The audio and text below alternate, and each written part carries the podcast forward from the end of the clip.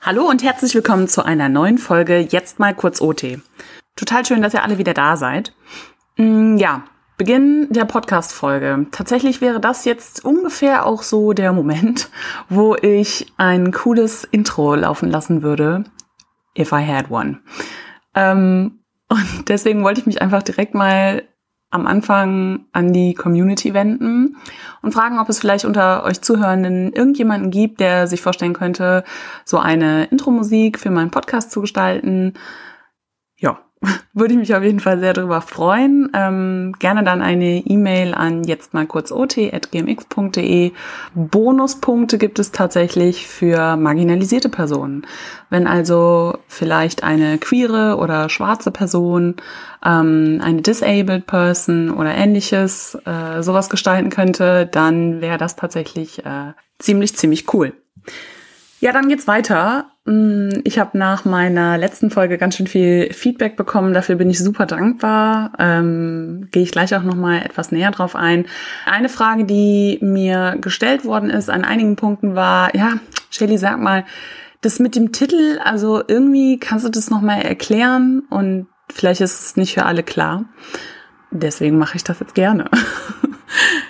Und zwar ist es so, dass die beiden Begriffe IT und OT angeben, ob man sich gerade in der Charakterrolle oder in der realen Persönlichkeit befindet, sage ich jetzt mal.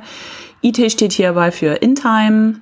Wenn ich In-Time bin, bin ich zum Beispiel die Fürstin Renja Ashrasdottir aus Falkenstein. Wenn ich OT bin, bin ich Shelly. OT steht hierbei für Outtime.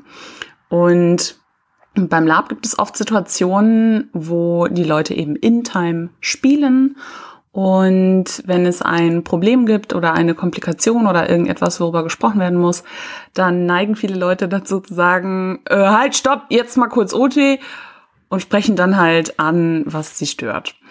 Ähm, das ist manchmal schade, weil es den Spielfluss unterbricht und dann quasi alle aufhören müssen zu spielen und zu gucken, was jetzt gerade los ist. Deswegen gibt es auch andere Regelungen, wie beispielsweise In-Time Safe Words, auf die wir in dieser Folge auch eingehen werden. Ähm, ich fand aus dem Grund den Titel ganz sinnvoll, weil ich ja auch so ein bisschen halt stopp, wir müssen über etwas Wichtiges reden, was OT sehr real ist. Ähm, das ist so der Aspekt, den ich dabei verfolge und den ich da ganz passend fand. Deswegen heißt mein Podcast jetzt mal kurz OT. Ihr erinnert euch, in der letzten Folge ging es um nicht-binäre Geschlechter und mit Quan habe ich überlegt, welche inklusiven Begriffe es beim Lab und im Lab-Kontext geben kann, um alle Menschen anzusprechen. Eine Idee war hierbei SC anstelle von Spielern zu sagen. Aber es gab einen interessanten Kommentar dazu von Jan unter der letzten Folge, der darauf aufmerksam gemacht hat, dass es einen Unterschied gibt zwischen den SC, also den Spielercharakteren, und den Spielenden. Denn als Spielerin bin ich Shelly, aber mein SC ist, um das Beispiel von eben wieder aufzugreifen, Renja Ashrasdottir. Insofern kann es natürlich verwirrend wirken, wenn diese Begriffe synonym füreinander benutzt werden. Fand ich auf jeden Fall nochmal einen äh, guten konstruktiven Einwurf an der Stelle, den ich mit euch allen teilen wollte. So, und bevor wir jetzt gleich zum Interview der heutigen Folge kommen, muss ich euch allen noch eine Geschichte erzählen. Wisst ihr, wisst ihr, was richtig blöd wäre? Richtig blöd wäre, wenn ich zum Aufnahmezeitpunkt der Folge einfach mal das falsche Mikro angeklickt hätte in meinem Aufnahmesystem und die komplette Interviewzeit mit meinem regulären Laptop-Mikrofon aufgenommen hätte, anstelle mit meinem Podcast-Mikro. Das wäre richtig, richtig blöd. Ähm, tatsächlich ist genau das passiert. Und ihr werdet das jetzt gleich bestimmt hören, wenn es in das Interview geht, dass sich die Soundqualität ein kleines bisschen verändert. Das tut mir unfassbar leid. Äh, viele von euch wissen, ähm, das ist alles noch so ein bisschen äh, neu für mich. Ich erarbeite mir das Thema Podcast noch und so kleine Anfangsfehler passieren halt. Ich denke mal, das ist nicht schlimm und ähm, man kann uns auf jeden Fall gleich auch hören und verstehen. Aber ähm, ich wollte euch vorher darauf aufmerksam machen, nicht, dass ihr denkt, da stimmt doch irgendwas nicht oder ja. Insofern sage ich jetzt einfach mal viel Spaß. In der heutigen Folge geht es um körperliche Behinderungen bzw. Beeinträchtigungen. Darüber spreche ich heute mit Tini. Hallo Tini. Hallo. Hi. ähm, schön, dass du da bist. Ja, danke. Direkt zum Anfang möchte ich dir die berühmte Frage stellen, auf welcher Lab-Veranstaltung du zuletzt warst und wie du es da so empfunden hast.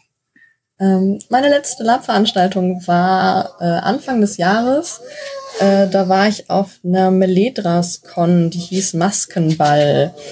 Und äh, die fand ich ähm, im Großen und Ganzen eigentlich ganz schön. Es war mal total spannend, da waren mehr NSCs als SCs. Ah. Das äh, war bisher nicht so oft. Das, das Gähnen im Hintergrund war übrigens mein Hund. Ah, okay, einen Hund hast du auch. Genau. Ja. Ähm, genau, das äh, war meine letzte Con. Die war ganz nett. Ah, klingt auf jeden Fall, klingt auf jeden Fall ganz gut. Ja, ähm, möchtest du noch ein kleines bisschen über dich erzählen und vielleicht erklären, warum ich heute ausgerechnet mit dir über dieses Thema spreche?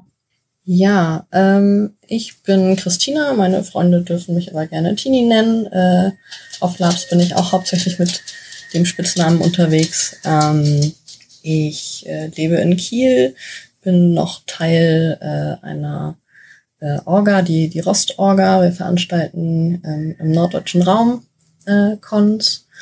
Und Lapen tue ich zum Beispiel seit ungefähr 18 Jahren. Das sind so ein paar Kleinigkeiten äh, zu mir persönlich.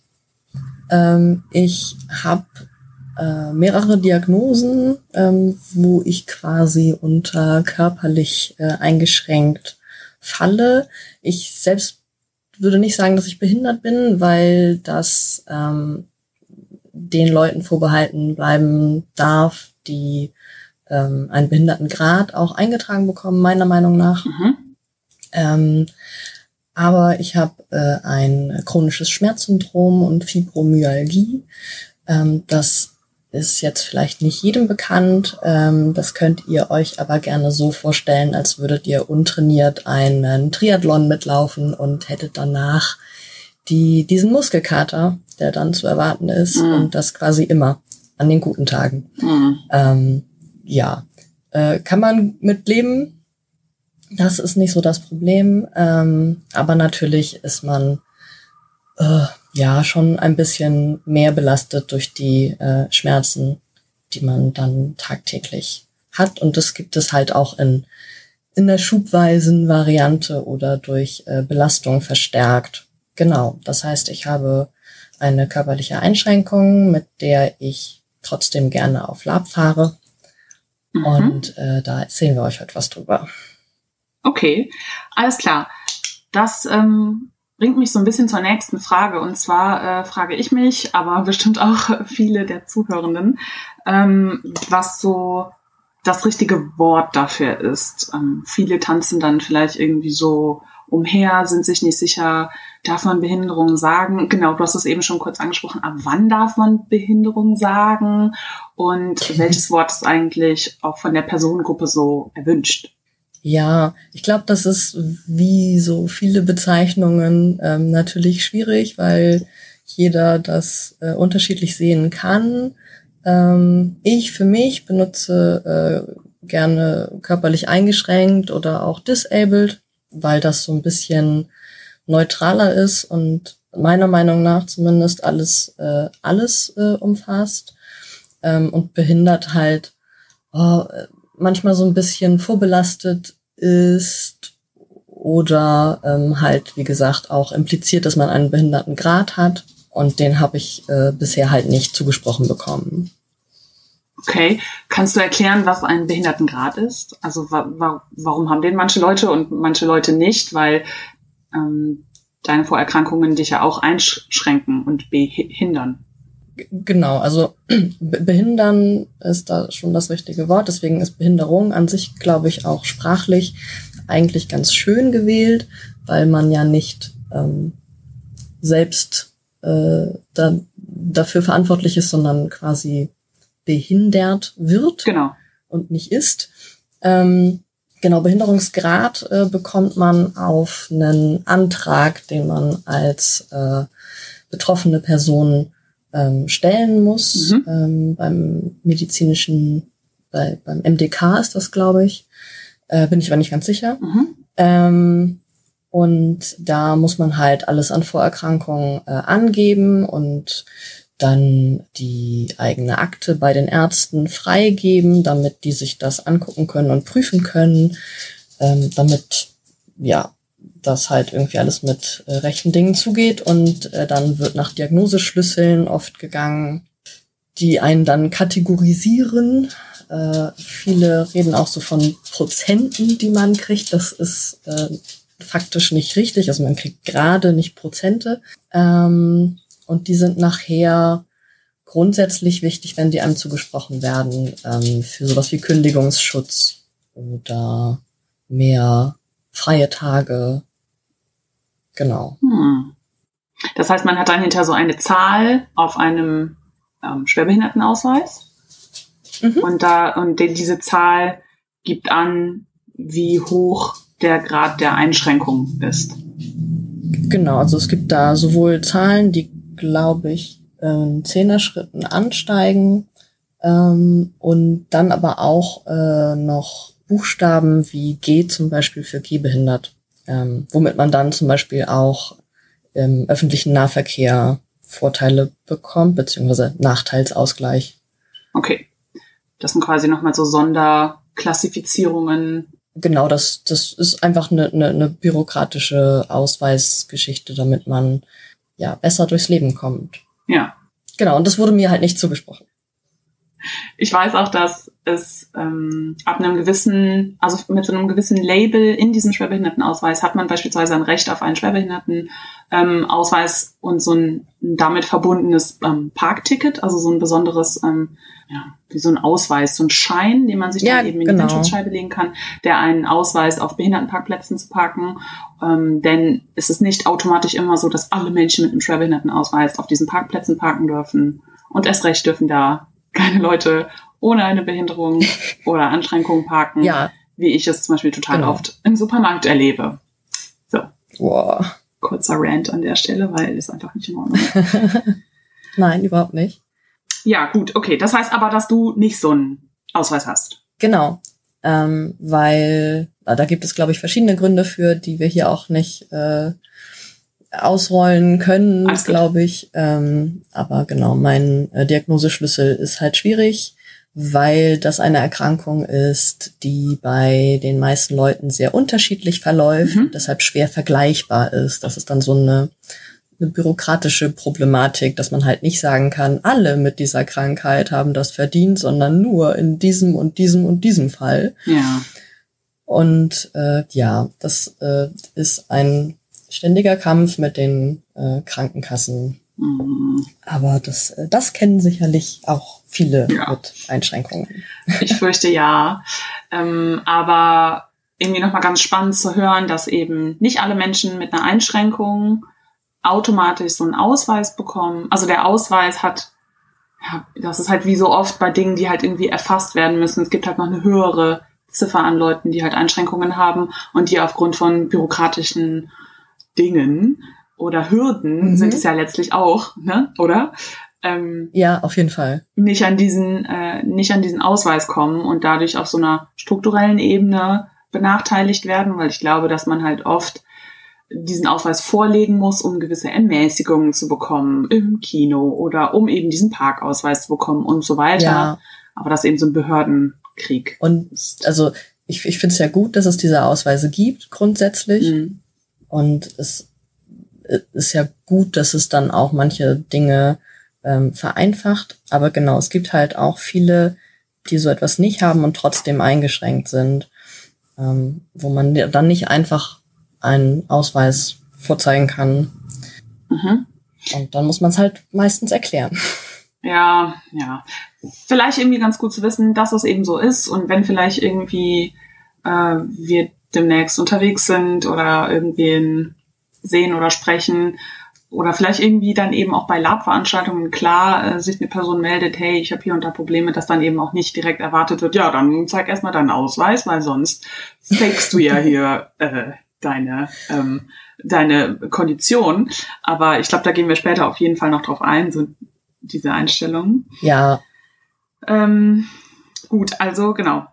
Das haben wir gelernt und wir haben gelernt, dass wir äh, disabled beziehungsweise körperlich eingeschränkt sagen können.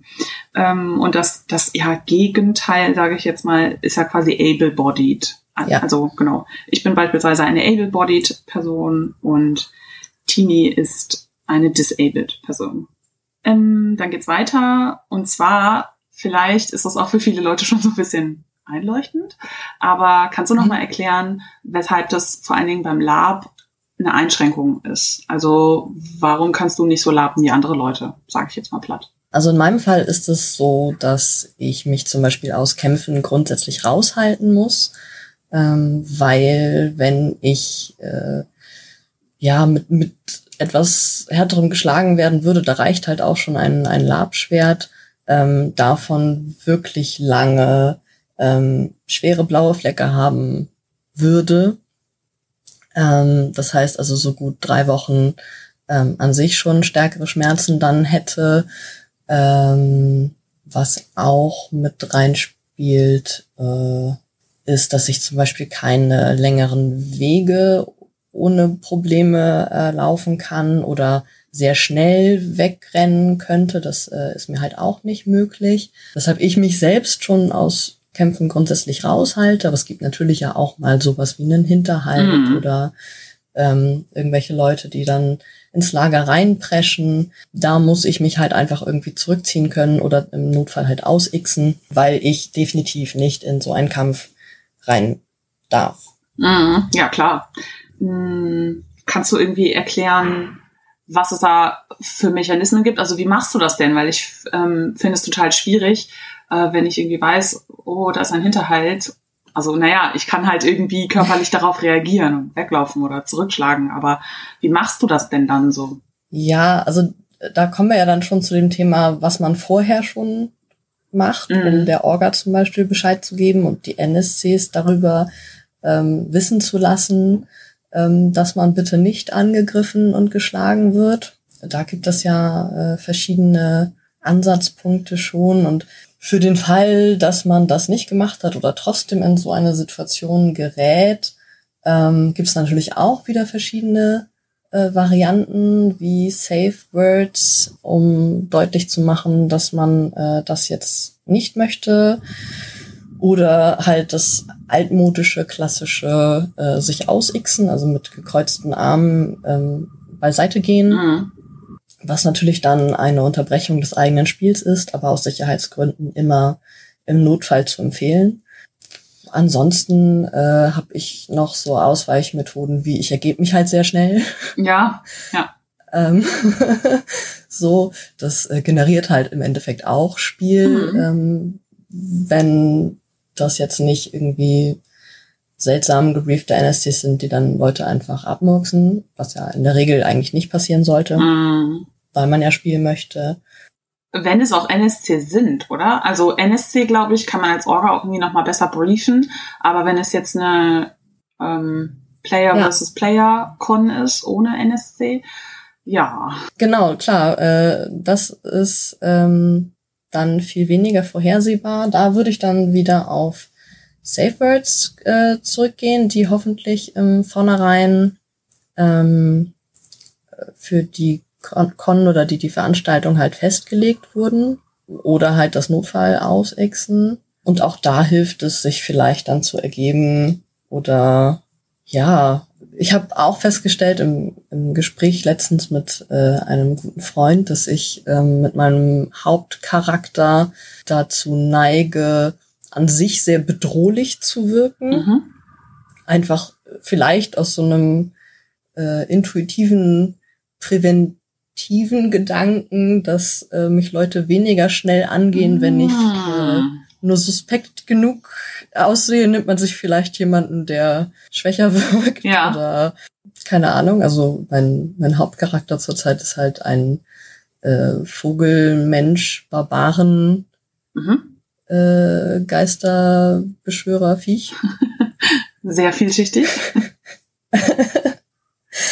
Und ähm, genau, also da machen Leute eher schon mal den Bogen drum und äh, werden halt auch weniger körperlich. Also ich hatte das als Markt, äh, als NSC eher mal, dass ich beiseite geschubst wurde oder mhm. ähm, irgendwie an den Armen festgepackt wurde, was mir halt dann auch schon sehr weh tut. Ja. Und das ist mit dem Charakter irgendwie nie passiert. Mhm. Den spiele ich jetzt irgendwie seit 13 Jahren.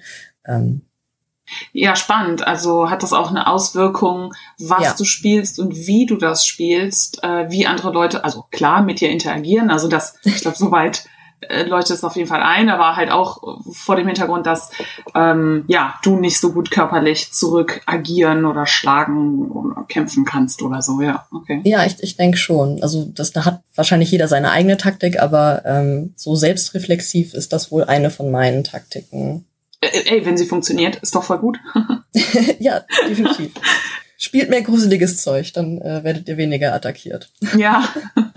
ja, und auch diese anderen Sachen, die du jetzt angesprochen hast, äh, kenne ich zum Beispiel jetzt auch eigentlich alles, was du angesprochen hast. So, ne? Xen, A, wüsste ich zum Beispiel als Spielerin, okay, da äh, möchte jetzt gerade jemand, äh, ist jemand einfach nicht mehr Teil des Spiels oder ähm, Safe Words, wenn die vorher mitgeteilt werden oder halt ergeben, klar. Hm, ich höre halt von vielen Seiten, dass es immer schöner ist, das mit Safe Words zu lösen, weil es einfach, weil der Spielfluss nicht gestört wird. Du hast es eben auch schon ja. gesagt.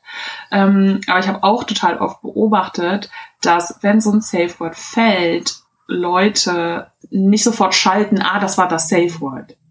Also ich kenne so ein paar, oder vor allen Dingen so das berühmteste ja. Safe Word, was ich kenne, ist dieses Oh Mutter. Kennst du das? Ja, das, das kenne ich. Das, das mag ich zum Beispiel nicht gerne. Ah.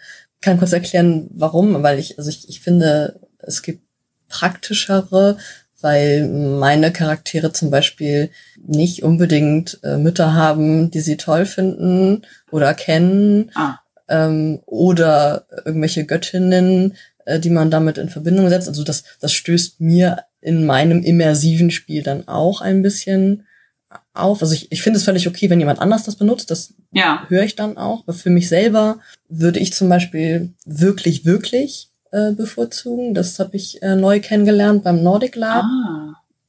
ähm, letztes Jahr. Äh, das fand ich ganz praktisch, weil da auch noch diese Wortwiederholung ähm, eine Signalwirkung hat, meiner Meinung nach wenn man sagt, ich möchte das wirklich, wirklich nicht. Ja. Oder das geht mir wirklich, wirklich zu weit. Ja. Ähm, ganz kurz, ich erkläre mal eben für alle, die zuhören, wovon wir gerade sprechen.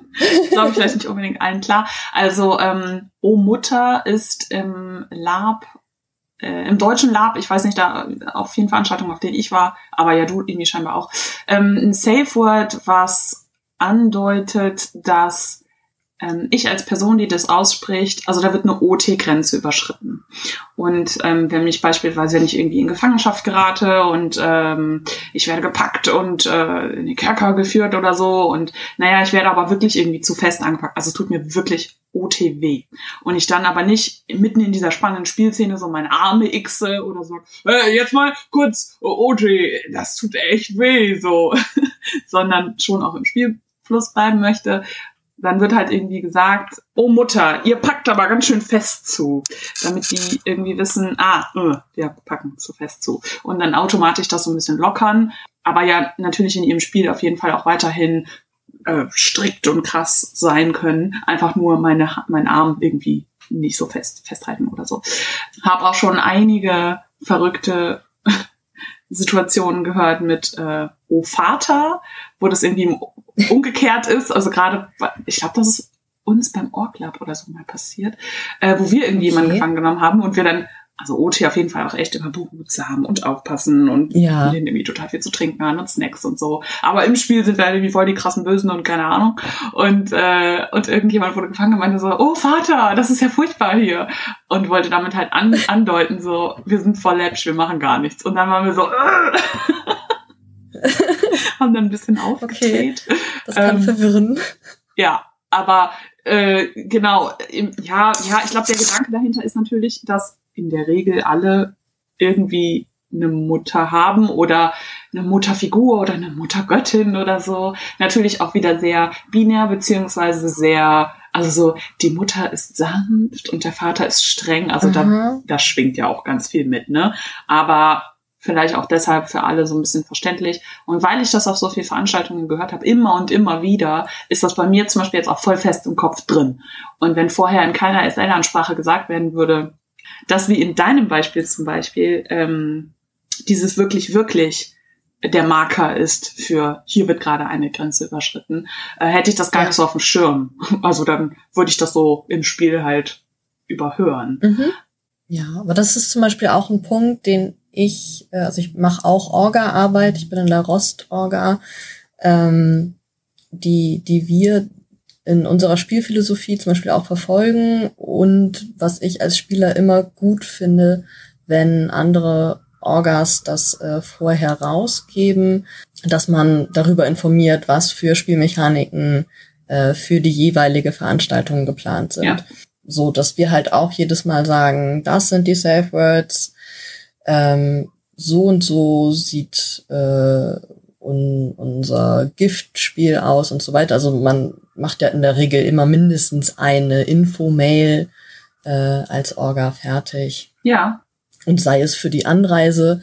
Und da würde man dann halt auch einfach sowas mit reinschreiben. Ja. Oder man hat es gleich vorher nochmal irgendwie extra rausgegeben. ja. Genau, und das kann man zur Not nochmal in der OT-Ansprache dann auch machen. Ja, also ich äh, kenne das, ja, also muss ich auch erst mal, also nicht von allen Cons, äh, dass das Safe Mhm. Word, dass es überhaupt ein Safe Word gibt, dass das irgendwie nochmal genannt wird. Äh, in der E-Mail vorab nie, äh, in der SL-Ansprache vor Ort manchmal. Ähm, Mhm. Ja, also da finde ich, kann auf jeden Fall noch ein kleines bisschen Sensibilisierung passieren. Ja. Und es kommt ja auch auf Setting an, das ist ein unterschiedliches Wort. Also ich war letztens auf einer äh, Zombie-Jetztzeit-Apokalypsen-Con. Da war das Safe Word, dass ähm, ich einen Schluck Gurkenwasser brauche. Und das war aber auch das Safe Word, womit ich zu einer Orga-Person gehe, einer IT oder einer OT-Orga und sage, hey, ich brauche Gurkenwasser. Ja. Und mich dann die Person aus dem Spiel rausnimmt. Also es war noch eine andere Mechanik als, ich sag im Spiel, oh Mutter. Ja, aber Ja, ist ein guter Punkt. Äh, das wirklich, wirklich kam auch äh, in einem Nordic Lab von, äh, ich glaube, das war so 80er, 90er Setting ah, ähm, mit Ärzten und einer skrupellosen äh, Forscherorganisation. ja, Da hätte man O Mutter halt auch nicht bringen können. ja, okay. Also das wäre dann auch irgendwie sehr Ja. strange. Ja, auf jeden Fall ist es immer gut, Safe Wörter zu haben. Es ist immer gut, diese zu kennen. Also auch ähm, dann explizit auf die Con gucken, so wie ist das hier auf der Veranstaltung und das eben nicht zu pauschalisieren, wie das jetzt in meinem Kopf mit dem Mutter war, weil es einfach viele kennen, aber das heißt nicht, dass man das immer überall anwenden kann und vor allen Dingen nicht, dass das alle überall kennen, denn es nützt mir nichts, wenn mein Gegenüber das nicht weiß. Genau, es kennt halt auch nicht automatisch jeder andere oder jede andere. Gut, aber nochmal zurück, ganz zurück zum Thema. Äh, ja. Wie ist denn sonst so dein Umgang als Orga? Also wie gehst du damit um in deiner Orga-Tätigkeit? Ja, in meiner Orga-Tätigkeit habe ich ja dann weniger mit mir selber Probleme in Anführungsstrichen, sondern äh, da muss man halt schauen, wie man ähm, möglichst inkludierend äh, die Teilnehmenden behandelt. Ja. Genau. Da ist man natürlich immer ein bisschen auch abhängig vom Gelände. Mhm. Das heißt, äh, wir suchen nach Möglichkeit immer schon äh, Gelände, die auch möglichst zugänglich sind, zum Beispiel mit äh, Rampen und Behindertentoiletten, Mhm. ähm, weniger Treppen oder keine Treppen, gut erreichbar, vielleicht nicht nur unwegsames Gelände. Genau, da muss man immer schauen. Ähm, das ist natürlich nicht überall gegeben Ja. oder in äh, verschiedenen Graden vorhanden. Da würden wir zum Beispiel immer dem, nach Möglichkeit zumindest dem Gelände den Vorrang geben, dass das bietet. Ähm, aber trotzdem dann auch noch für die anderen Sachen, äh, die uns äh, für den für den Plot, äh, die wir für den Plot brauchen, ähm, dann wichtig sind. Mhm. Mm, Genau, das, das wäre so das. Dann schreiben wir nach Möglichkeit in den Ausschreibungen äh, dann solche Gegebenheiten auch schon rein, weil es natürlich ja den, den Zugang erleichtert. Also wenn ich jetzt von mir als Spielerin ausgehe, würde ich ja auch eher ein, äh, ein, eine Con besuchen, wo ich gleich von Anfang an sehe, ah, da haben sie das und das und äh, ähm, da muss ich nicht 30 Kilometer ständig durch die Gegend rennen. Ja. Genau, und wenn ich Rollifahrer wäre, dann würde ich natürlich auch mich freuen, wenn da schon angegeben ist, ah, da sind Rampen und Toiletten, die ich benutzen kann. Mhm. So, das heißt, das wäre schön, wenn das äh, grundsätzlich mit angegeben wird, wenn es vor Ort vorhanden ist, damit man nicht immer gezwungen ist, erst die Orga anzuschreiben und dann das Problem zu haben, dass sie halt antwortet, ja, nee, ist nicht da. Ja. Mhm. Ja, ergibt Sinn. Also kann man ja dann einfach machen als Orga vielleicht irgendwie. Ähm, entweder das Gelände dann schon so wählen oder das einfach konkret in die Beschreibung mit reinpacken, damit Leute, die sich auf die Coin genau. bewerben, direkt wissen, worum es geht. Ja. Ähm, und ansonsten, ich überlege gerade, genau, dann ist ja noch das große Thema Markierungen. Okay. Das äh, wahrscheinlich alle Leute wie ich kennen und so eine Hassliebe zu diesem Thema existiert. Oh. Ich weiß auch immer nicht genau, wie ich, ähm, ob ich es jetzt total gut finde oder total scheiße. Es ist immer irgendwie was dazwischen. Mhm. Weil, ähm, also zum einen ist es natürlich so, dass wenn man eine Disability hat, wie ich, dann das bei der Orga in der Regel auch angibt. Mhm. Dazu verpflichtet man sich ja aber eigentlich nicht. Ähm, und es ist immer irgendwie unangenehm, das einer Orga zu erzählen. Okay, weil das so ein Outing ist, oder? Ja, schon. Also ich labe jetzt seit ungefähr 18 Jahren. Ich habe diese Krankheit jetzt äh, seit über 16 Jahren.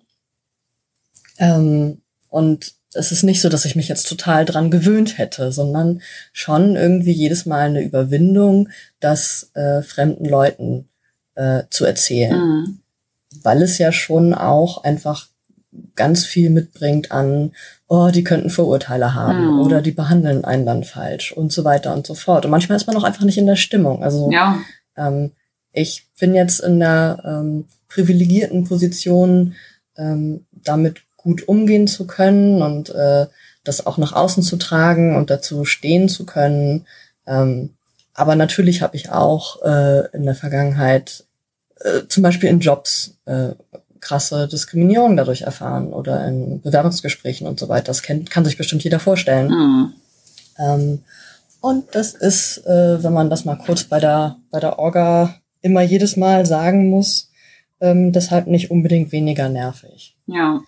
Ähm, ist aber natürlich auch ein Sicherheitsaspekt. Ja, ja. Ja, ich überlege halt gerade die ganze Zeit, was es vielleicht noch so für persönliche, also super persönliche Informationen gibt, die man halt eigentlich nicht so gerne erzählt oder wobei man sich unwohl fühlt. Vielleicht irgendwie mhm. ja super persönliche medizinische Diagnosen oder die eigene Sexualität oder so. Also Sachen, die eigentlich niemand anders genau, angehen gibt ganz viel Privates. Oder also, ähm, was ich mir zum Beispiel auch gut vorstellen kann, ähm, ist eine Schwangerschaft. Ah, ja. Das ist dann ja eine, eine temporär ja. auch eine Sache, wo man ähm, vorsichtiger mit der Person umgehen muss, sollte, möchte. Ja. ähm, aber das muss man halt auch angeben. Und dann gibt's ja auch diese kritischen drei Monate, wo es halt einfach noch nicht ganz sicher ja. ist und wo man das vielleicht nicht unbedingt erzählen möchte. Ähm, aber in der Situation dann vielleicht doch ja. muss. Ja.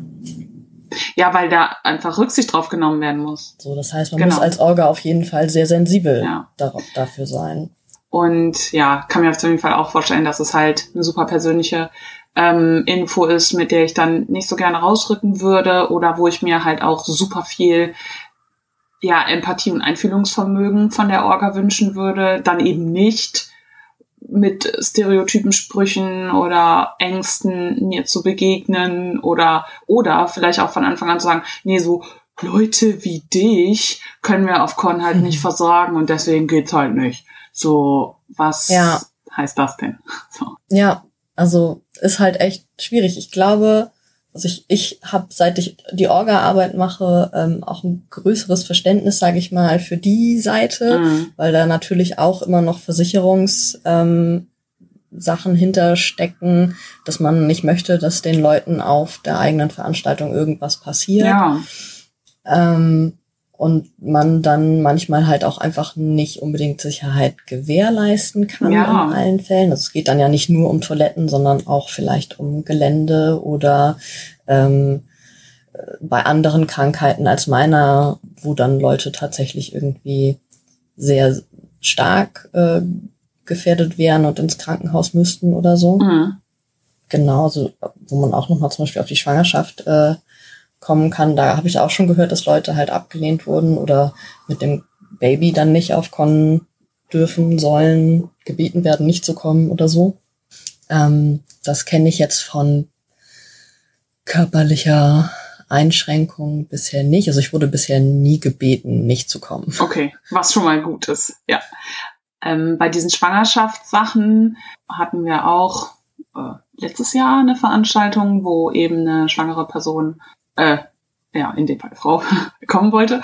Und ähm, wir als Orga auch ganz lange überlegt haben, puh, ne, also es ging um so eine Org-Con, wo auch klar war, dass gekämpft wird, also war auch so angelegt. Mhm. Ähm, okay, was ist unsere Aufgabe als Orga und was können wir und was können wir nicht? Und ich finde es halt total schwierig, wenn Schwangeren vorgeschrieben wird, von außen direkt so, nee, du darfst nicht kommen, weil du könntest dich verletzen, weil ich mir so denke, die Person ist nicht krank, also die Person ist halt schwanger und niemand von uns kann einschätzen, was die Person kann und was nicht, oder? Also genau, sie ist nicht krank und sie ist erwachsen ja. und kann es einschätzen. Ja, genau. Und das ist es halt ähm, letztendlich bei uns äh, disabled persons äh, auch. Also man würde sich ja nicht für diese Veranstaltung melden, wenn man nicht sagen könnte, äh, ich krieg das schon gewuppt. Ja. Wenn ihr halt aufpasst. Genau, so. Also das ist der Gedanke. Ich meine, ich kann schon verstehen, genau, Orgas wollen, also niemand möchte, dass irgendwas auf der Veranstaltung passiert, so. Ähm, aber ich glaube, ich finde es dann viel wichtiger, mit der Person ins Gespräch zu gehen und gemeinsam zu überlegen, gut, welche Sicherheitsmechanismen können wir uns ausdenken, etablieren oder mhm. halt hier einbauen, ähm, damit hier nichts passiert. Der Person, also das irgendwie in der SL-Ansprache nochmal sagen, hey, diese Person hier ist schwanger, bitte aufpassen. Ähm, genau, als, also bevor irgendwas in einer Kampfsituation ist, ja, aber also auch, auch gerade dieses äh, in der äh, OT-Ansprache nochmal hier vorgeführt werden mit hier, das ist übrigens unsere Schwangere und das hier ist übrigens unsere Behinderte. Lasst die bitte in Ruhe. Ah, das mhm. ist auch jetzt nicht so mein Lieblingsmoment. Ja. Ähm, auf Lab, wo ich dann zum Beispiel, ja, also da kommen wir wieder auf das Thema mit den Markierungen zum Beispiel zurück. Ja. Ähm, da gibt es ja verschiedene Modelle äh, wo man dann äh, lustige Scherpen ja. plötzlich über seinem penibel zusammengestellten Kostüm tragen muss, ja. äh, wie so eine Brandmarke, oh. die einfach sagt, so hier, um dich machen wir alle einen Bogen. Ja. Ähm, das finde ich halt schwierig. Also ich sehe total ein, dass man Sicherheitsmechanismen äh, fährt und lieber auf Nummer sicher gehen möchte. Das äh, finde ich auch grundsätzlich total gut. Aber wenn man in so einer idealen Lab-Welt leben würde, ja. ähm, würde ich mir schon wünschen, dass äh, das nicht so viel passiert ähm, und sich vielleicht äh, die Orga-Mitglieder und SLs und NSCs, äh, je nach Größe der Con ist das ja durchaus möglich, sich dein Gesicht merken und dich in Ruhe lassen. Mhm. Und dann zum Beispiel nur nachts ähm, eine Lichtmarkierung getragen wird, äh, damit man weiß, so die mit Licht äh, lasse ich in Ruhe. Also wie so LED-Lampen oder sowas. Genau, also da gibt's ja verschiedene Varianten, ah. äh, die ich jetzt auch schon kennengelernt habe, mit äh, so Knicklichtern, äh, die man irgendwie um den, um den Arm machen kann oder ah. äh, irgendwo an, an die Rüstung macht. Oder halt irgendwie so LEDs, die man dann anknipsen kann und für die Zeit der Con dann eben gestellt bekommt. Weil so eine Schärpe das Outfit halt oft ruiniert oder ja. okay, okay, nein, gut zu wissen. Also ja. genau, so zum einen ruiniert sie das Outfit und zum einen ist es halt so ein ständiges äh, nochmal darauf hinweisen. Mm. So auch in Situationen, wo es halt völlig irrelevant ist. Und ich, das ist ja nicht meine Identität und im, im Lab ja noch viel weniger. Mm. Aber man sieht es halt die ganze Zeit. Also das finde ich persönlich nicht immersiv und sehr spielstörend. Genau, und wenn man nochmal zurückkommt, zum Beispiel auf den Charakter, den ich vorhin beschrieben habe, mit einem Vogelmenschen, Barbaren, und dann habe ich so eine pinke Schärpe, damit die auch möglichst schnell auffällt. Äh, ja. Das ist mir zu slapstickig. Da, da komme ich nicht drauf klar. Ja. Und äh, dir als Org-Spielerin wird das wahrscheinlich ähnlich gehen. Was meinst du genau?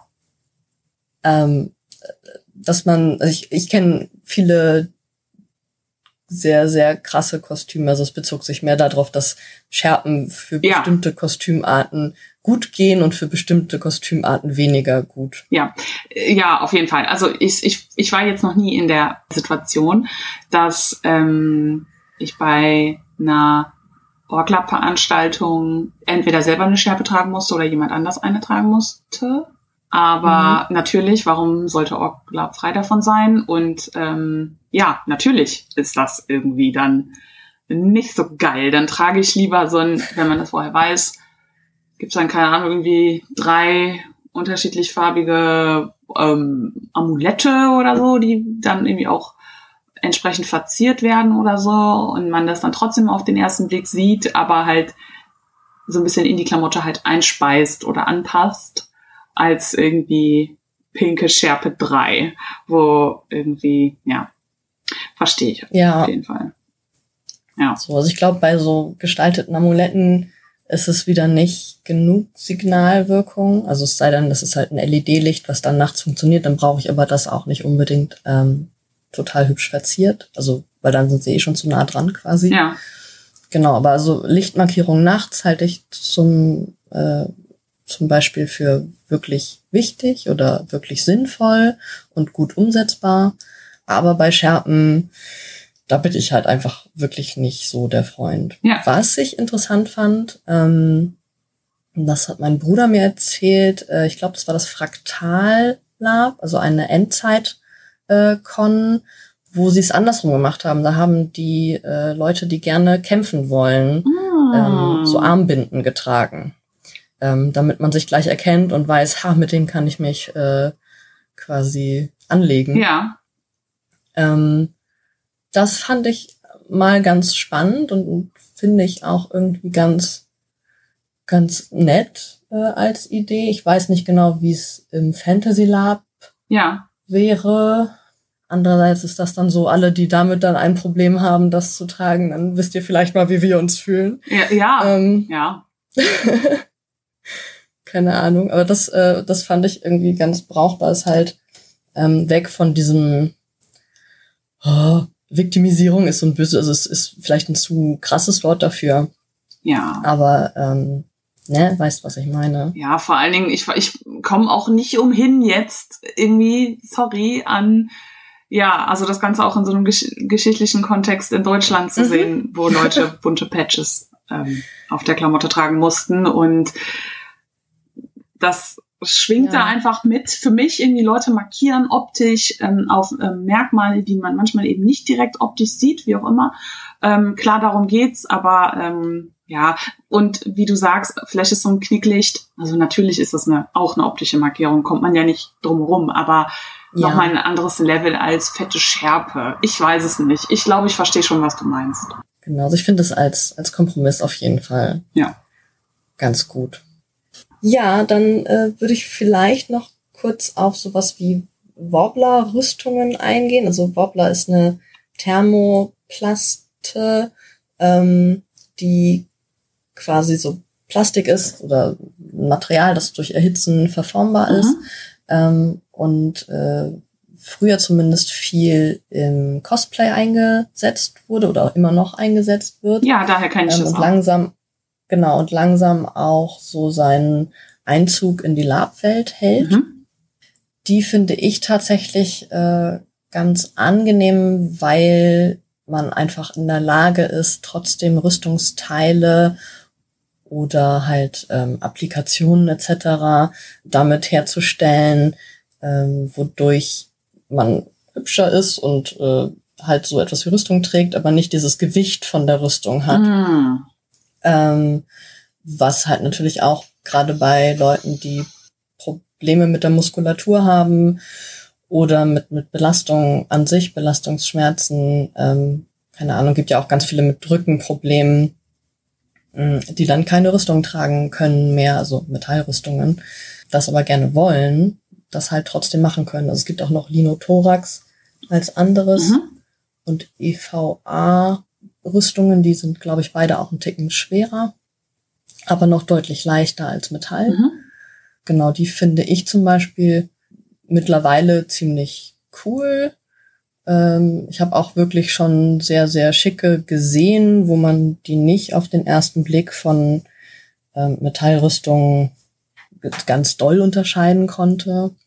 Das finde ich ist auf jeden Fall nochmal eine Alternative für äh, Spieler und Spielerinnen, ähm, die sich das halt zum einen entweder nicht leisten können oder ähm, ne, halt äh, körperlich darauf angewiesen sind, dass das nicht so viel Gewicht hat. Mhm.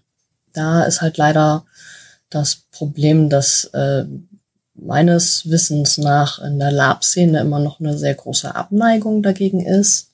Okay. Weil da viele Vorurteile, glaube ich, aber auch bestehen, dass das Material irgendwie nicht so robust ist und man dann nicht neben dem Feuer stehen kann oder wenn man da einmal draufschlägt, ist es halt irgendwie kaputt.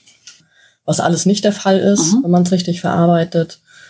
Und äh, ja, dann gibt's natürlich aber auch diejenigen, die dann sagen, ne, sieht halt nicht aus wie echtes Metall und wir sind hier ja schon irgendwie. Ja, gut. Ne, in so einer, genau, also diese, diese typischen Gewandungspolizei-Leute. Ja. Ich sag mal so, dein Feuerball sieht auch nicht aus wie ein echter Feuerball. Aber ähm, naja, du arbeitest mit dem, was du hast, genau. Und beim Lab geht's ja super viel um die Immersion. Man kann ins Reenactment gehen, wenn man es total authentisch ja. möchte.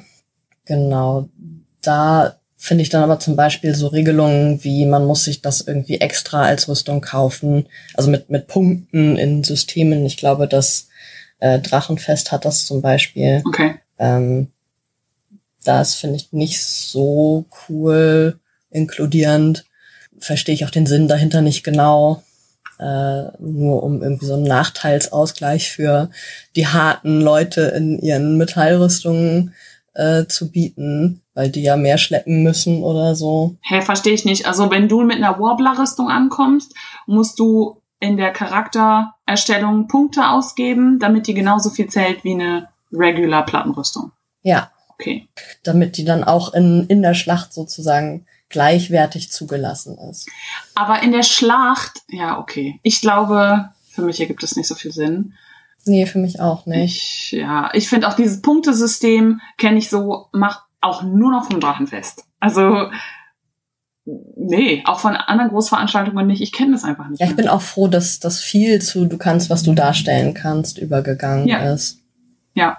Das macht es deutlich besser. Aber auch beim Drachenfest, also die Male, wo ich da war, ähm, war das klar so, dass man vorher irgendwie so ein kleines, so ein Charakterpass oder so bekommt, ICOT-Name rein und dann muss ich irgendwie die Fähigkeiten von meinem Charakter, die Punkte eintragen auf die unterschiedlichen Skills und was ich dann kann.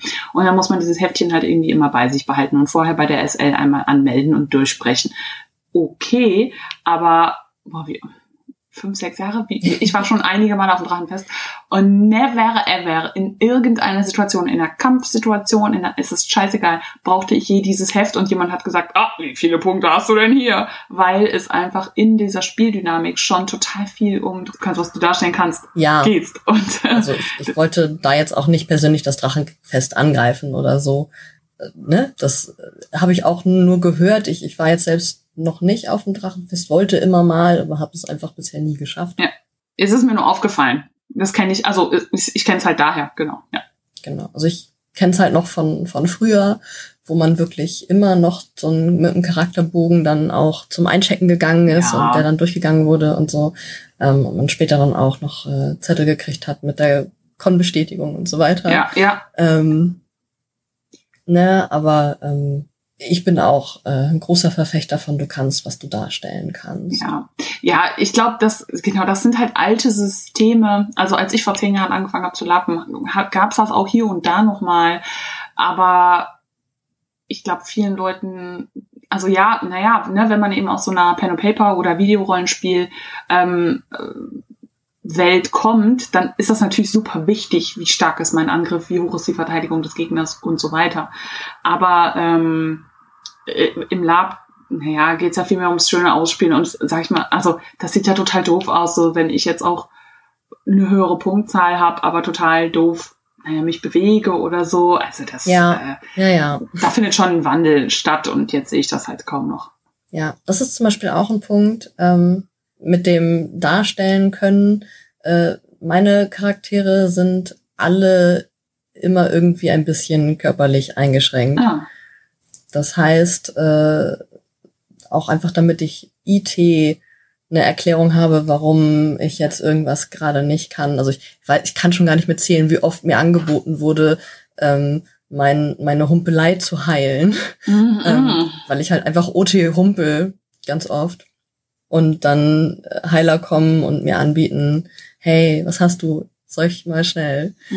Äh, und ich so, ja, cool, nee, du, ich habe gerade keine Zeit. ähm, so, es ist dann halt oft einfach irgendwie ein altes Kriegsleiden oder ähm, irgendwelche anderen äh, Hintergründe, also warum ich das halt auch einfach dauerhaft habe, Mhm. damit man nicht ständig in diese Situation kommt, das erklären zu müssen. geheilt zu werden, ja. Also äh, natürlich ist, das meint ja niemand böse und wenn man dich nicht kennt und das nicht weiß, dann äh, kann man das ja nicht unbedingt davon unterscheiden, ob es jemand darstellt. Ähm, genau, aber ich habe zum Beispiel dann auch eine äh, ne, ne Priesterin, die dann mit Gehstock unterwegs ist, Mhm. was ziemlich stylisch aussieht. ähm, ne, aber einfach mir dann auch hilft, mich äh, gut fortzubewegen. Ja, Und äh, da entwickelt, glaube ich, jeder oder jede ähm, nachher so eigene kleine Möglichkeiten, das, das mit einzubauen. ja. Das, ähm, Ja, ganz wichtig da vielleicht auch nochmal ähm, eben zu erkennen, dass Leute, die im Spiel Hilfsmittel benutzen, wie beispielsweise einen Gehstock oder eine Brille, kann ja, also es gibt auch diese, also ganz Mhm. fesche IT-Brillen oder weiß ich nicht, ähm, dass das auch OT-Hilfsmittel sein können. Und es ist halt einfach unklar, wenn nicht gerade so eine visuelle Markierung an der Person ist, wie auch immer, ähm, ob das jetzt wirklich nötig und halt notwendig ist oder nicht. Und ähm, deswegen ist es, glaube ich, auch oft schwierig, dann im Spiel äh, in einer Konfliktsituation irgend so jemandem den Gehstock wegzutreten oder so, weil da jetzt weil ein Konflikt halt irgendwie ist. Äh, ja, doof, wenn die Person dann nicht mehr alleine weitergehen kann, OT oder so. Ne? Also ja, ja, im Hinterkopf behalten auf jeden Fall. genau. Ähm, also in der Regel lieber davon ausgehen, dass man das nicht darstellt. Ähm, was noch ein guter Punkt ist, ähm, vielleicht noch mal kurz den Bogen zurück äh, zur Orga Mhm. ähm, und, und Con-Organisation sind extra Anreisen oder alternative Einstiege. Mhm. Ähm, das machen auch, finde ich, schon ziemlich viele. Okay.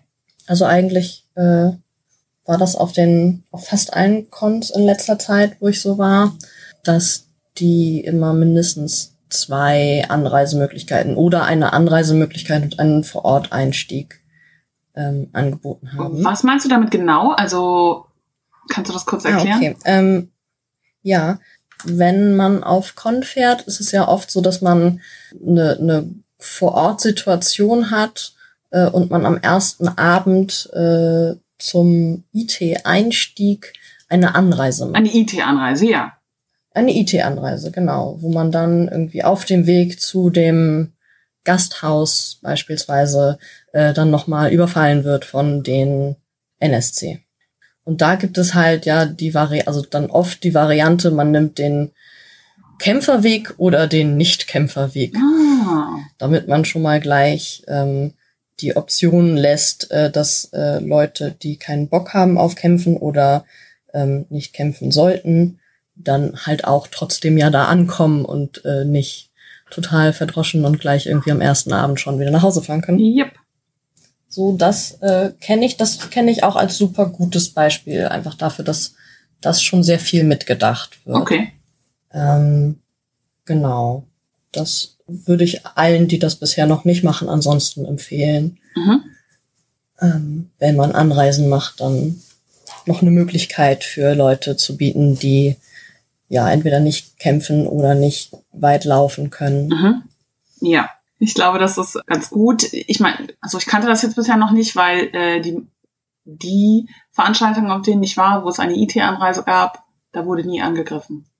Aber natürlich ist das äh, total äh, ja, spannend, direkt mit einem Knall, sag ich jetzt mal, anzufangen und so. Ähm, und da ist es ganz sinnvoll, dann eben auch sagen zu können, kein, kein, kein äh, Kampf bitte. Ja, aber auch wenn man nicht angegriffen wird, hat man ja vielleicht trotzdem schwieriges Gelände oder so. Ja, ja, das ja. Ähm, Ja. Wo man, wo man dann sagen kann, so, das sind jetzt die Leute, die gerne die drei Stunden Anreise machen wollen Ja. und das sind die Leute, die gerne nur die halbe Stunde Anreise machen wollen. Ja, das habe ich aber schon mal gehört. Äh, da Ja. bin ich auf jeden Fall auch ähm, begeistert, sage ich jetzt mal, finde ich auf jeden Fall gut. Ja, du hast das eben schon angesprochen mit dem Leute markieren, die vielleicht kämpfen wollen oder die vielleicht ganz viel laufen wollen, so und auf jeden Fall auch irgendwie fitter drauf sind. Und was irgendwie auch den Vorteil hat, dass die Leute, die dann eben nicht markiert sind, die müssen ja auch nicht alle automatisch eine Disability haben, sondern können auch einfach eine Genau. äh, niedrigere Kondition haben ähm, oder Unwohlsein an dem Tag oder was auch immer es ist. Ich Ja. finde, da kann man ja super individuell Rücksicht drauf nehmen, als äh, alle laufen den langen Weg, außer du stellst einen Sonderantrag und zeigst mir deinen Ausweis. so, hä, das ist einfach so ein bisschen andersrum zu denken Ja, dann können, glaube ich, auch noch mal mehr Leute auf ihre Kosten kommen. So, ich bin da hingefahren, um zu kämpfen. So, das ist eine Kampfkon. Und das ist irgendwie gar nicht passiert oder bla bla bla. Oder wenn es dann zum Beispiel heißt, ja, wer von den Leuten im Dorf kann denn mal in den Wald gehen und gucken, wo die Plünderer sind oder so, ähm, dass sich dann vielleicht auch die Leute melden können, die eben so ein Abzeichen haben oder auch nicht. Das ist ja dann so eine offene Frage. Ähm, naja, aber dass da einfach so ein Zusammenspiel irgendwie entsteht. Ja. ja. Ist ja an sich immer gut, mehrere Optionen anzubieten. Also es ist, glaube ich, immer von Vorteil auf diesen Veranstaltungen möglichst viel Angebot zu haben, aus dem die Teilnehmenden äh, sich dann ihren Part rauspicken können. Mhm. Und genau, das sind dann, dann so, so Sachen wie, hey, die einen haben halt total Lust, irgendwas im, im Wald mit Action und äh, sich irgendwo ranschleichen. Ähm, und die anderen, also gibt ja dann auch Leute, die einfach gerne ein bisschen mehr Ambiente Ja. möchten oder äh, die, die auf jeden Fall Kämpfe wollen oder die, die dann Heiler ähm, spielen Ja. möchten. Und da eine gute Mischung zu finden, ist natürlich immer eine Herausforderung. Aber das ist ja auch irgendwie der Reiz dieses Spiels, dass man das hinbekommt. Mhm.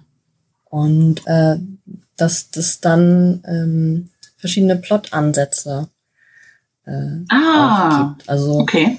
ähm, genau zum Beispiel, ich gehe jetzt mal wieder von mir aus, ich äh, kann aufgrund äh, meiner äh, Muskulatur und äh, von durch ein paar Operationen an meinen Knien ähm, nicht gut auf die Knie gehen und Kriechgänge oder sowas gehen halt einfach gar nicht. Ja. Wenn es dann aber plotrelevant ist, irgendwie durch einen Kriechgang zu müssen, um an dieses eine Artefakt zu kommen, zum Beispiel, Ja. ähm, dann bin ich halt leider raus.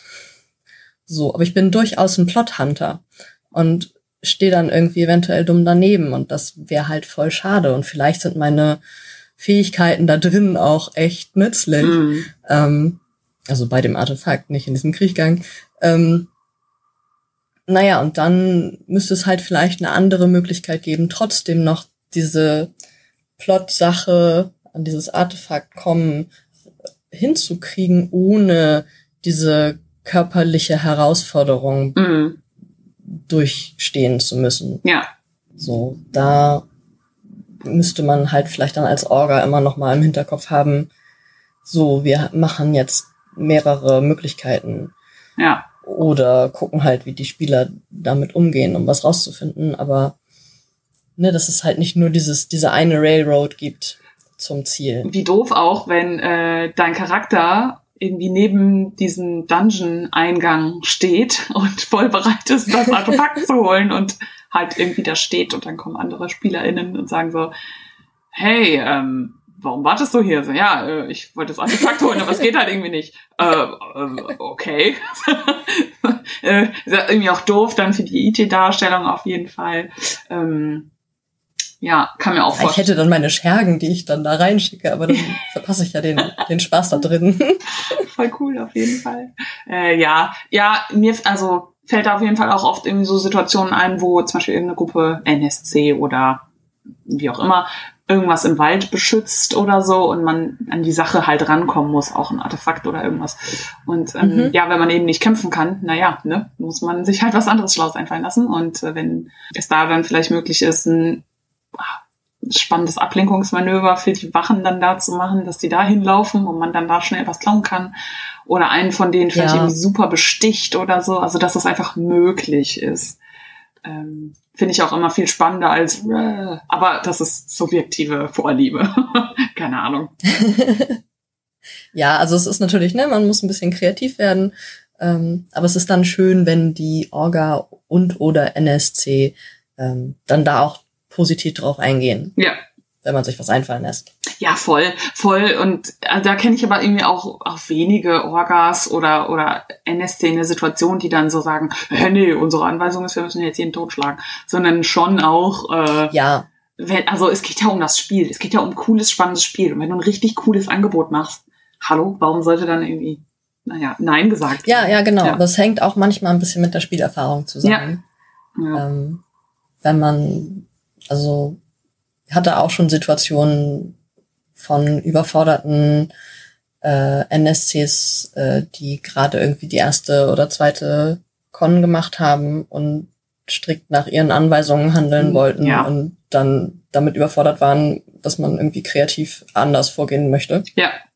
Ähm, genau, aber das nur so als Impuls. Ja, auf jeden Fall äh, spannende Ideen da. Ja, hast du noch was, was du uns erzählen möchtest? Puh.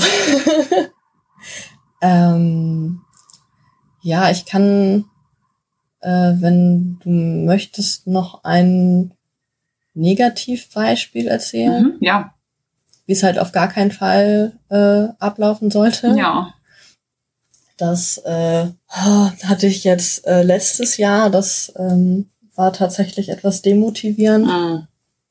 Da hatte ich mich sehr früh für eine äh, Con angemeldet. Da gab es Hausplätze, halt relativ wenige. Mhm.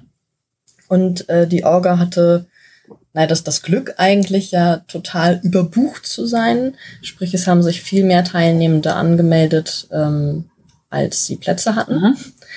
Und äh, dann haben die sich natürlich auch ins Zeug gelegt und noch äh, weitere, also eine weitere Unterkunft dazu gebucht. Die war allerdings über 40 Minuten äh, Fußweg entfernt. Mhm. In sehr hügeligem bis bergigem Gelände. Mhm. Ähm, das heißt, 40 Minuten für so normale Fußgänger sind für mich dann ruhig eine Stunde. Mhm. Und dann komme ich halt mit Schmerzen im Hauptgelände an. Mhm. So, weshalb ich dann mich einfach bei der Orga gemeldet hatte und gesagt hatte, ja, Leute, das war irgendwie bei der Ausschreibung nicht zu sehen. Ich würde schon drauf bestehen, im Haupthaus untergebracht zu sein. Ja. Und hatte das jetzt nicht nochmal ausführlich erklärt, warum. Mhm. Und äh, anstatt dann irgendwie sensibel nachzufragen, was vielleicht auch daran lag, dass die an sich ja sehr zugeschüttet wurden mit Mails wahrscheinlich äh, von Teilnehmenden, ja. äh, wurde ich dann leider als asozial bezeichnet, äh, und ich soll mal äh, bitte die Küche im Dorf lassen oder die Füße stillhalten. Okay. Ähm, genau. Wo ich dann auch dachte so, ja, okay. Ist nicht so geil. Und man müsse ja, man müsse ja den Fußkranken äh, dann auch eventuell den Vorzug geben. Also das ist ein Wort, das ich persönlich hassen gelernt Oh habe. Ähm, ja, also fußkrank ist halt so, so weit weg von inkludierend. Ähm, Ja, äh, ne? Also, auch sehr das negativ, ist- äh, weil ja, konnotiert, weil es ja um eine Krankheit, also eine Krankheit wird beschrieben und benannt. Ja. ja, ich, ich weiß gar nicht, ob fußkrank tatsächlich irgendeine Krankheit Naja, aber genau in dem Wort steckt krank. es, es, es sagt halt, Ja. man, man müsste krank sein und zwar an den Füßen und alles andere ist es ja eigentlich dann nicht. Ah. So, und ich bin halt die Letzte, die einem einer Rollstuhlfahrerin oder einem Rollstuhlfahrer irgendwie den, den Platz wegnehmen würde. Mhm. Aber ich bin halt trotzdem auch darauf angewiesen, nicht so lange Wege zu haben. Mhm. Und ähm, das war halt irgendwie einfach ein, ein nicht, nicht sensibler Umgang äh, mit der Thematik und lief dann nachher noch darauf hinaus, dass man erst vor Ort entscheiden würde, wer wo untergebracht wird, wo ich dann den Koller gekriegt habe, weil das für mich so gleichbedeutend war mit, ach, dann dürfen wir alle da vor Ort unseren Behinderungsgrad vergleichen. Ähm, und uns am besten alle so in der Schlange aufstellen und, und dann nach Orgelpfeifenschema gucken, wer denn am, am ehesten berechtigt ist, jetzt einen Hausplatz zu kriegen. Ähm, Ja. Das war halt eine unglaublich unschöne Lösung. Ja, ja. äh, das, das muss man im Vorfeld einfach viel besser lösen und ähm, deswegen, ich, ich bin ein, eine große Freundin von klaren Ausschreibungen. Ja. Und wenn man dann sagt, äh, wir buchen noch was dazu, dann muss den Nachrückern klar sein, dass sie dann dahin kommen, äh, was nachgebucht wurde. Also hätte, wäre das zum Beispiel anders gelaufen, hätte ich mich viel später da angemeldet, hätte ich das dann ja auch gewusst, Ja. dass ich dahin komme. Also ähm, und mich dann entweder angemeldet dafür oder nicht. Ja. Ähm, Finde ich von der Orga auf jeden Fall schwierig, da direkt mit so Begriffen rumzuschimpfen. Ähm, wenn mir jemand sagt, so, hey, ich fänd's schon gut, dann auch irgendwie im Haupthaus zu schlafen und ich als Orga das jetzt einfach nicht umsetzen kann, dann würde ich vielleicht irgendwie mal nachfragen, so, okay, gibt's denn irgendwie einen Grund dafür oder so. Ähm, da irgendwie Ja. direkt Leute als asozial zu bezeichnen, finde ich persönlich halt super schwierig und ähm, ja, auch, naja, ich glaube einfach, es ist immer sinnvoll, wenn es möglich ist, vorher als Orga die Bettenplätze zu verteilen, weil es dann kein Knatsch gibt, alle kommen an, bei der Ansprache ist klar, wo geschlafen wird Ja, und dann ist es gut. Sonst passiert oft, äh, genau, wer zuerst kommt, kriegt die geilsten Plätze. Das ist voll Ja. ungerecht und dumm, wenn Leute arbeiten müssen oder im Stau stehen oder whatever. Ähm, das ist einfach nicht geil. Genau, und wenn dann irgendwie Leute mit Disabilities ankommen und sagen so, ey, ähm, für uns ist es irgendwie gerade nicht möglich, aufs Hochbett zu klettern oder äh, what, whatever ja, das da Turmzimmer zu dahin zu laufen, ja, dann äh, ist es auch so, ja, jetzt sind schon alle Plätze weg. Äh, dann wird man irgendwie auch verdutzt angeguckt. Also mir ist es jetzt nicht passiert, weil ich keine Person mit Disability bin, aber Mhm. ich habe das schon auf Cons miterlebt. Ähm, und dann ist es so, ja, ähm, vielleicht kannst du ja mit jemandem tauschen. Dann ist es plötzlich dein Problem. Dann musst du jemanden suchen Ja. aus dem Haupthaus, der seinen heiligen Platz abgeben will. Und das ist alles immer scheiße. Es ist einfach safe immer scheiße. ähm, macht es einfach vorher. Ja, dafür ist es natürlich für eine, für eine Orga gut zu wissen, wenn Leute Einschränkungen haben oder so. Aber, naja, du, wie du schon beschrieben hast, ne, wenn, wenn einfach klar war, naja, wir gehen alle in dieses Haupthaus und danach erst ein anderes Haus gebucht wird. Ja. Ja, also das war auf jeden Fall irgendwie dumm und unangenehm für alle Beteiligten. Ja, voll. Ähm, deshalb ne, sowas am besten grundsätzlich vermeiden. Ja. Ähm, bevor das aber zu negativ insgesamt klingt, positiv habe ich ganz, ganz tolle Community-Erfahrungen auf Lab Cool. ähm, bisher gehabt. Also, dass halt natürlich ähm, wirklich viel Unterstützung da ist, viel Verständnis da ist, ähm, wenig also bis gar keine Diskriminierung. Ähm, das muss ich schon sagen. Also, dass das grundsätzlich von den Leuten, die man da trifft, wenig äh, Negatives an sich Also es ist halt schon manchmal von der Organisation her oder so dann problematisch, aber selten im persönlichen Umgang, dass man irgendwie zum Beispiel als Krüppel beschimpft wird Wow. oder so. Wow. Ja. ähm, Also bei mir. Ich, ich hoffe, dass das vielen anderen auch so geht, weil, ne? klar. Ähm, ich frage mich halt, oder ich habe ich hab, ich hab dann immer so ein bisschen die Angst, dass das vielleicht mitschwingt in so einer Bettenverteilsituation. Gerade wenn es um Hausplätze geht ähm, und Leute dann irgendwie anmerken, hey, keine Ahnung, ich habe äh, die und die Notwendigkeit, mit Strom in der Nähe zu schlafen oder einen Hausplatz zu haben, weil, oder einen Schlafplatz in der Nähe zu haben oder einen warmen Schlafplatz zu haben, weil, Mhm. ähm, dass denen oft was unterstellt wird, so, ah ja, die äh, hat vor fünf Jahren mal, weil sie zu kalt geschlafen hat, eine Blasenentzündung bekommen und jetzt tut sie immer so, als bräuchte sie einen warmen Schlafplatz und äh, bla bla bla. Und dabei hat die gar nichts Wirkliches Oh oder so. Gott. Ähm, Äh, Das ja. klingt schrecklich.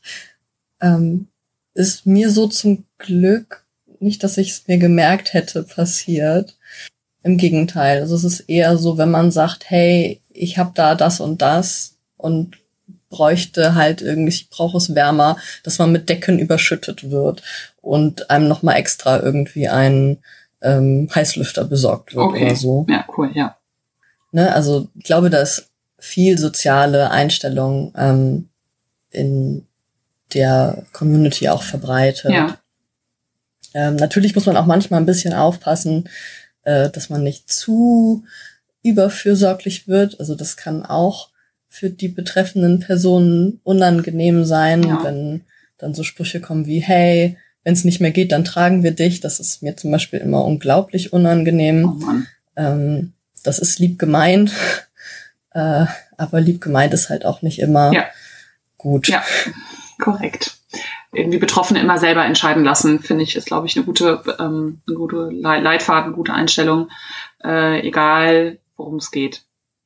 Also Ja. machen sie ja dann auch. Klar, niemanden über die Schulter werfen, ne? Ungefragt. Genau, Aber ne? ähm, auch das Angebot kann halt schon ein bisschen unangenehm sein. ja, Ähm, aber grundsätzlich, wie gesagt, äh, habe ich da bisher immer viel Verständnis erfahren bisher. cool. Ja. Oder vielleicht auch einfach fragen so, hey, gibt es was, was wir tun können, wenn du nicht mehr kannst? Mhm. Und dann kann die Person selber sagen, das und das Ja. und nicht, trag mich bitte oder so. Oder auch doch, wenn die Person das möchte. So, ne? Aber Ja. genau. Im, Im Fragen stellen ist sowieso, glaube ich, immer gut. Kommunizieren Ja. ist immer gut. Also auch von, äh, von, von meiner Seite aus oder von, von betroffenen Seite aus ähm, zu kommunizieren, wenn man Hilfe braucht. Das ist ja auch nicht immer leicht, Ja. ähm, die anzunehmen. Ähm, weil ich glaube, das ist so ein, äh, so, so ein, auch so ein gesellschaftliches Ding, dass wir alle so erzogen sind, äh, dass man gerne Hilfe anbietet, mh, aber irgendwie gelernt hat, dass es nicht so cool ist, Hilfe anzunehmen. mh, ja, Und ähm, das muss man halt manchmal einfach äh, trotzdem. Und äh, ja, an den Punkt muss man halt manchmal erst kommen. ja. Mhm.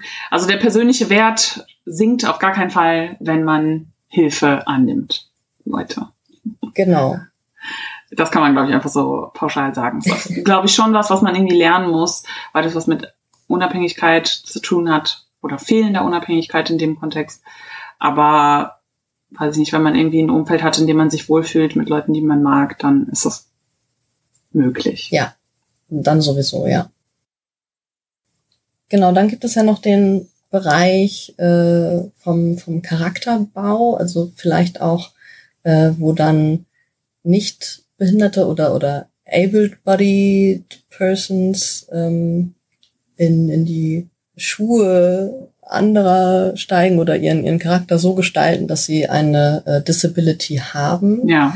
Ähm, also eine reine IT-Darstellung. Mhm. Ich hatte ja vorhin schon erzählt, dass, dass ich IT immer ähm, auch Behinderungen oder Einschränkungen ähm, habe, weil ich sie ja auch OT habe. Aber es gibt ja genauso auch Leute, die zum Beispiel mit Augenklappen rumlaufen, obwohl sie ähm, beide Augen gut benutzen können. Ja. Das ist mir halt noch eingefallen. Und natürlich gibt es dann auch die Varianten, wo man irgendwie humpelt oder äh, jemand irgendwelche anderen Krankheiten oder Einschränkungen spielt. Ja.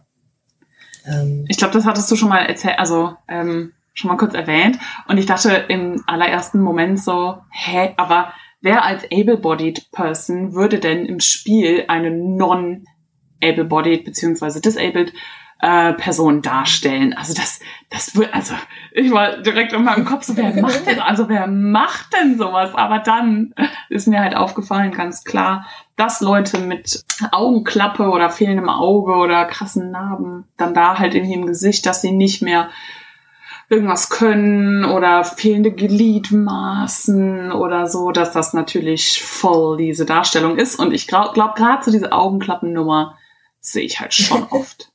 Ist halt ein fancy Ding. Ist halt so ein Style-Ding. ja, also Ja. ich muss auch zugeben, habe ich auch schon gemacht.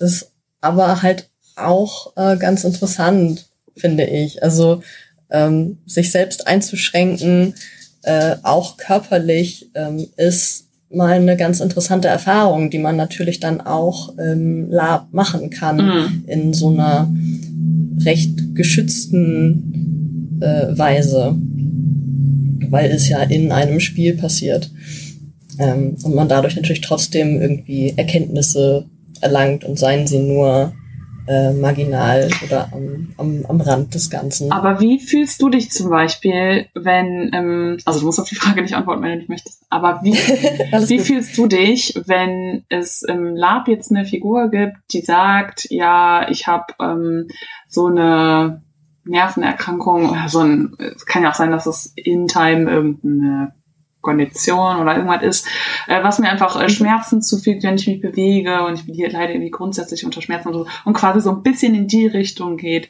deine ähm, real existierende Einschränkung ähm, IT zu spielen. Wie fühlst du dich denn damit?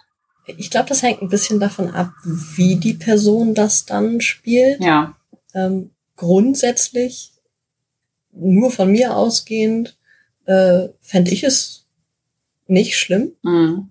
Also ich, ich wäre dann eher neugierig, wie sie das darstellen möchte und äh, ob die sich das tatsächlich irgendwie vorstellen kann. ja, Ähm, so äh, äh, ist halt schwierig. Also ich, ich befürworte das grundsätzlich, wenn, wenn Leute versuchen, ähm, empathischer oder so damit, damit umzugehen und sei es dann halt, wie gesagt, über so ein, ich probier das mal aus darzustellen. Was ich nicht gut finde, ist, wenn das so Erklärungsmodelle sind für, hey, ich habe eine göttliche Strafe bekommen und habe jetzt deshalb diese Krankheit, die wie deine ist.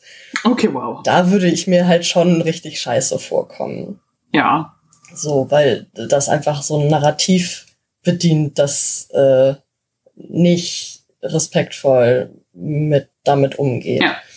Ähm, oder ja, also äh, dass es halt irgendwie eine ne Krankheit ist, die man auf Con bekommen kann oder so. Also wenn ich auf, auf Con wäre und es da irgendwie, keine Ahnung, irgendwelche Viecher gibt, die Leute anstecken mit einer Krankheit, die dann sowas produziert, äh, die dann einfach äh, aber durch irgendein kleines Ritual oder durch einen Heiler geheilt werden kann.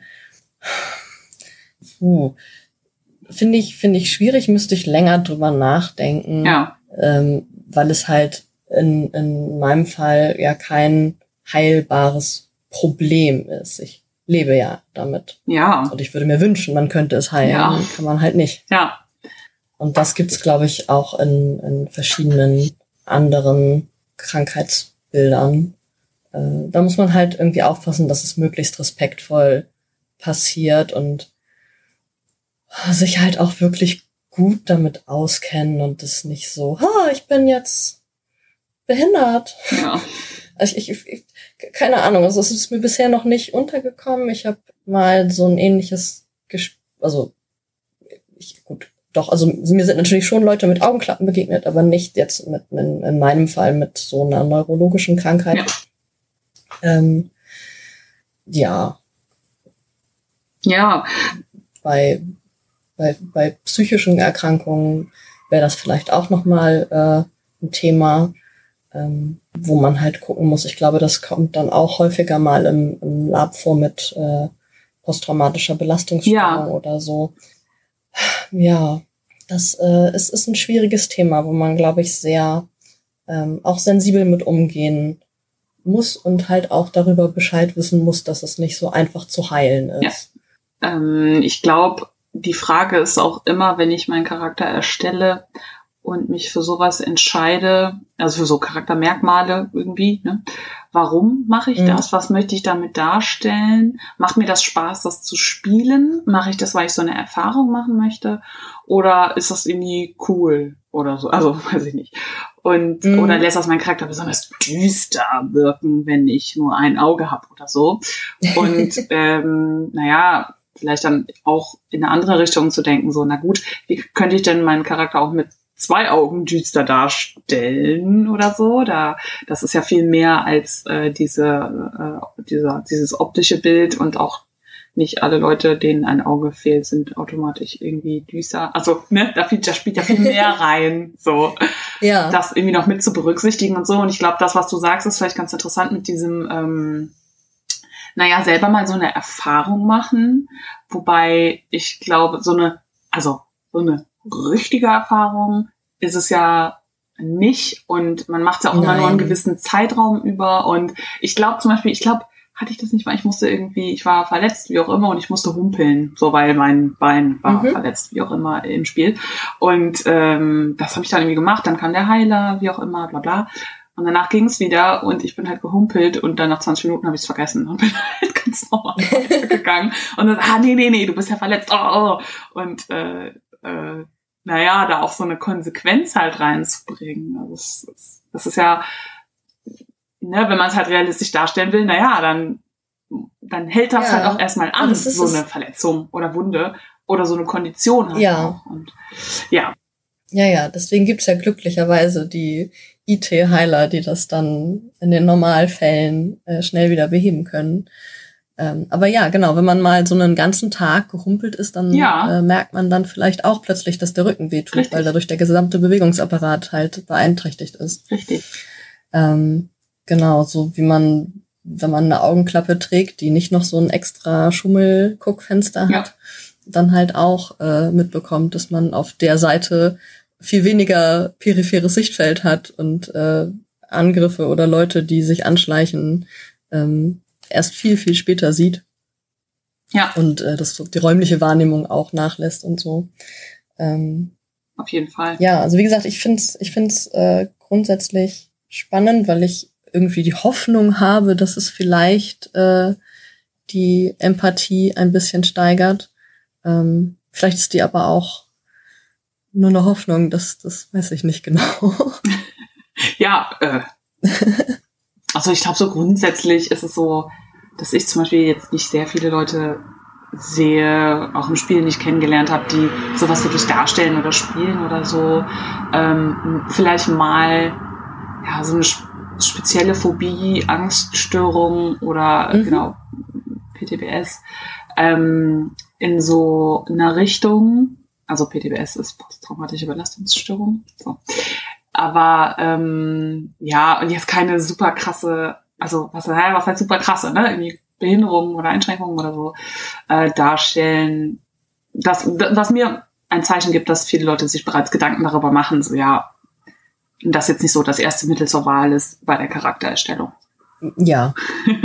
genau. Also man, man muss, also es ist halt natürlich so eine Gratwanderung zwischen, wie gehe ich respektvoll damit um und möchte ich irgendwas sichtbar machen. Ja. Ähm, also wir haben zum Beispiel bei ähm, unseren Cons, die wir veranstalten mit der Rostorga, auch hin und wieder äh, einfach, also ich muss dazu sagen, wir machen jetzt dieses Jahr hoffentlich zumindest ähm, das erste Mal eine, äh, ein freies äh, Fantasy-Setting und hatten davor ähm, von GOT inspirierte ja. ähm, Settings.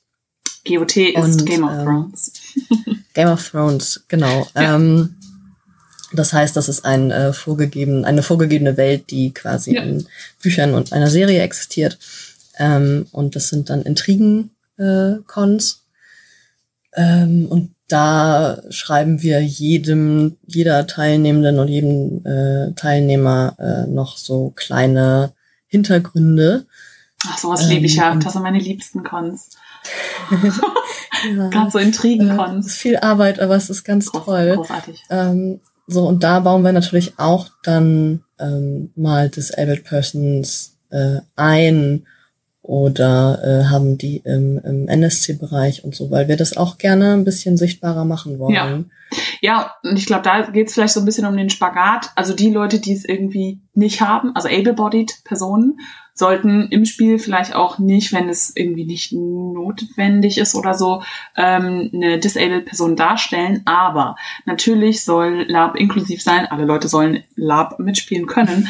Insofern ist es natürlich auch total wichtig zu gucken, na gut, wie können die Veranstaltungen gestaltet werden, damit auch äh, disabled, also OT-disabled Personen auf die Veranstaltung kommen und wie kann man gucken, was die IT darstellen können und wollen, so. Weil ich natürlich, also, ja, leider sehr, sehr, sehr, sehr viele überwiegend ähm, able-bodied Leute beim Lab sehe und mir so denke, na ja, da ist auf jeden Fall ähm, ähm, oder wäre doch wünschenswert, das eben auch inklusiver zu gestalten und mhm. mehr Zugang auch für andere Menschen zu schaffen, an diesem Hobby teilzunehmen. Ähm, was kann dafür gemacht werden? So und äh, ganz spannend auch im Thema Barrierefreiheit. Ähm, ist, dass ich jetzt von ähm, einer Con gehört habe, die äh, digital stattfindet. Also ähm, ah, online, total krass. Also für mich wirklich allererstes Mal alle Paradigmen, alles verschiebt sich gerade wegen ähm, Corona. Und ja. ähm, das, äh, das ist irgendwie verrückt. Und dann auch irgendwie über ähm, einen längeren Zeitraum, irgendwie mehrere Wochen hinweg, ähm, über so einen Discord, beziehungsweise so ein, ähm, ja, so ein Briefaustausch ist es auch. Und oh, das, cool. äh, ja, das ist ja total zugänglich auf einmal für richtig viele Leute von zu Hause aus. Ja ähm, kann ich auf jeden Fall auch nochmal den äh, Link äh, mit in die Show Notes packen. Wobei die Veranstaltung jetzt schon voll ist. Die war, glaube ich, so überlaufen, dass die Leute losen mussten, wer noch daran teilnehmen kann und wer nicht. Aber ähm, mhm. ja, ne, irgendwie Not macht erfinderisch jetzt gerade auch und ähm, das hat ja auch super Vorteile in dem Bereich jetzt, was Barrierefreiheit angeht. Ja, auf jeden Fall. Ja. Ja, wollte ich auf jeden Fall noch erzählen, weil ich das auch ganz spannend fand. Mhm. Mhm. Das ist total spannend. Das stimmt. Ja, dann würde ich dich fragen, hm, was wünschst du dir so von Orgas, aber auch von den MitspielerInnen beim Spiel? Vielleicht so ein oder zwei Sachen konkret, wo du denkst, ach Mensch, Leute, das wäre irgendwie klasse. Ähm, von Orgas wünsche ich mir, dass die eher fragen, was man braucht, ja. anstatt grundsätzlich ähm, immer den Ball bei mir im Spielfeld zu erwarten. Also, dass ich halt alles sagen muss von mir aus. Ja. So. Ähm, beziehungsweise einfach auch zu akzeptieren, wenn ich sage, so und so ist das und ich möchte darüber nicht mehr reden, aber ich gehe nicht in Kämpfe und ich brauche einen, äh, einen, einen Rückzugsort oder ein, eine Schlafmöglichkeit oder sowas in der Art. Aus gesundheitlichen Gründen. Dann ja. muss man das vielleicht einfach nicht weiter erklären. Ja.